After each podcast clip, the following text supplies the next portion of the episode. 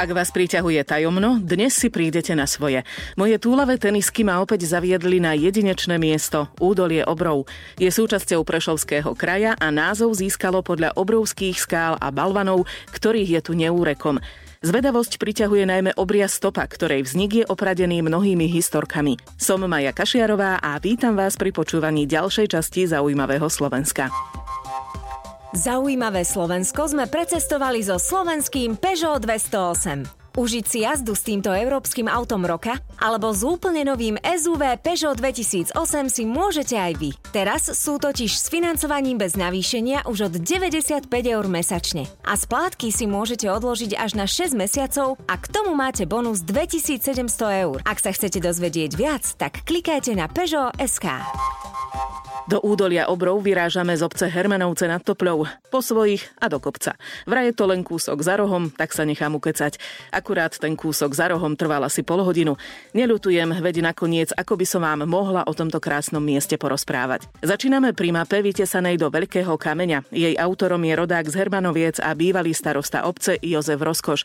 Kameň našiel v miestnom potoku. 14 dní som ho hľadal a takých 14 dní mi to trvalo, pokiaľ som to dokončil. No pomáhala samozrejme, kto bol doma, tak e, či manželka, či vnúci. Kamenná mapa je sama o sebe unikátna a jedinečná. Nespomínam si, že by som niečo podobné na Slovensku videla. Balvan, v ktorom je vytesaná, váži 3 tony. Domov na dvor ho pán Rozkoš dovliekol pomocou ťažkých mechanizmov. Na vyznačenie jednotlivých trás použil reflexné farby. Žil som s, tým, s tými vrchami ako už ako chlapec, keď sme tam ako cez zametali chodníky a kosili trávu a tak. A napadlo ma, že by čo tu chýbalo pre tých cudzích turistov, aby sa lepšie zorientovali nejak v tých našich e, horách. Čiže dali ste taký netradičný práve do kameňa, že to súvisí vlastne s tým údolím obrov? Tak jednak aj s tým údolím obrov a jednak e, dal som tomu sam názov, že ako kamenná mapa. Že to poslúži teraz zvlášť po tej korone, že sa tu objavuje nejak viac cudzích návštevníkov. Naše kroky nás ďalej zaviedli k rajzovanému alebo písanému kameňu. Pátrame potom, kto ten kameň popísal. Medzi vytesanými písmenami sme natrafili na písmenko A s lomenou prepážkou, ktorú ako jediný používali Rimania. Preto historici predpokladajú, že nápis je dôkazom prítomnosti vojakov pod vedením Marka Aurelia, ktorého iniciály boli vytesané do skaly.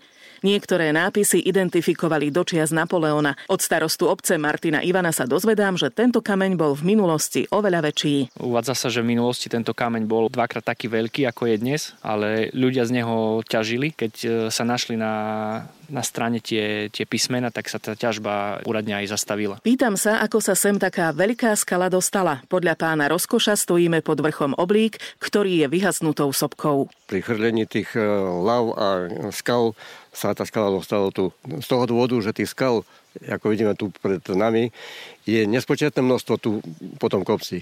A hlavne na samom vrchole tam je jedna skala do výšky takých 6 metroch, 7 metroch. O pár metrov ďalej sa konečne dostávame k obrej stope, na ktorú som bola veľmi zvedavá.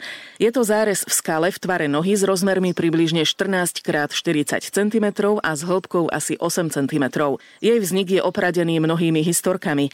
Jedna z nich hovorí, že si v skale tatarskí bojovníci brúsili svoje zbrane. Iná zase, že si tu pravekí ľudia označili smer k pokladu.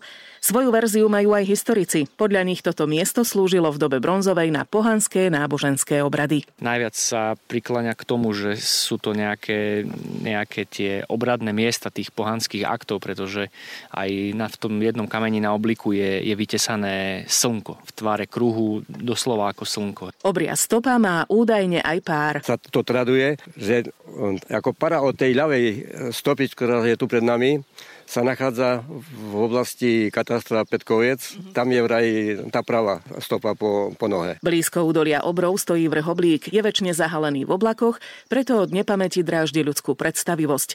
Je to chránené územie, ktoré sa nachádza na severe Slanských vrchov vo výške 925 metrov nad morom. Má zaujímavý tvar kužeľa a je známy aj vďaka sopečnému pôvodu. Archeologické nálezy svedčia o osídlení svahov oblíka už v dobe bronzovej.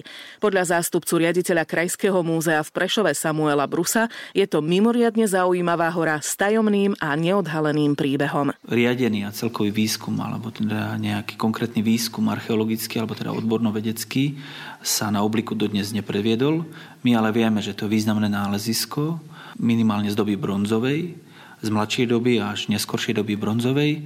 Možno tento oblík Slanského pohoria vrchov pardon, považovať za kultové obetisko, za miesto, kde odovzdávali božstva milodary z rôznych dôvodov, či už pri úspechoch e, vo vojenskom ťažení, pri, či pri chorobách, alebo za, v rámci žiadosti o dobrú úrodu. Nálezy, ktoré sa našli na oblíku, sú vystavené v nedalekých Hanušovciach nad Topľou v tamojšom kaštieli. Nálezy, ktoré nám priniesli nálezcovia do našej inštitúcii prezentujú hlavne dve ihlice typu Peter Váršára s kotúčovitou hlavicou a profilovaným krčkom, ktoré pravdepodobne slúžili ako súčasť odevu, ako ihlice, ktorým sa zopínal plášť. A potom sú to napríklad nádherné náramky, e, špiralovité a tordované. Máme ich tri kusy v našej expozícii. Pochádzajú z mladšej až neskorej doby bronzovej a sú takisto teda z lokality oblíka z Hermanovej z Natopľou. A bohužiaľ jeden vzácný, jeden veľmi vzácný predmet, ktorý sme pripisovali takisto teda tomuto kultovému miestu obliku, bol bronzový meč liptovského typu, ktorý ale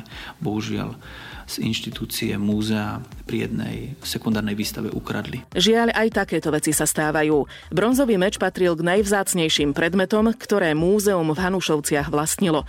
Zostáva len dúfať, že sa ho nakoniec predsa len po rokoch podarí vypátrať. V Hanušovciach na Topľovo stávame. Časť histórie tohto mesta na východe Slovenska je totiž spätá s bylinkárstvom, ktoré miestni sušili v dvoch objektoch.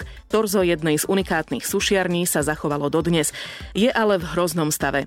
Aký osud čaká túto technickú pamiatku, si povieme v našom ďalšom podcaste Zaujímavé Slovensko.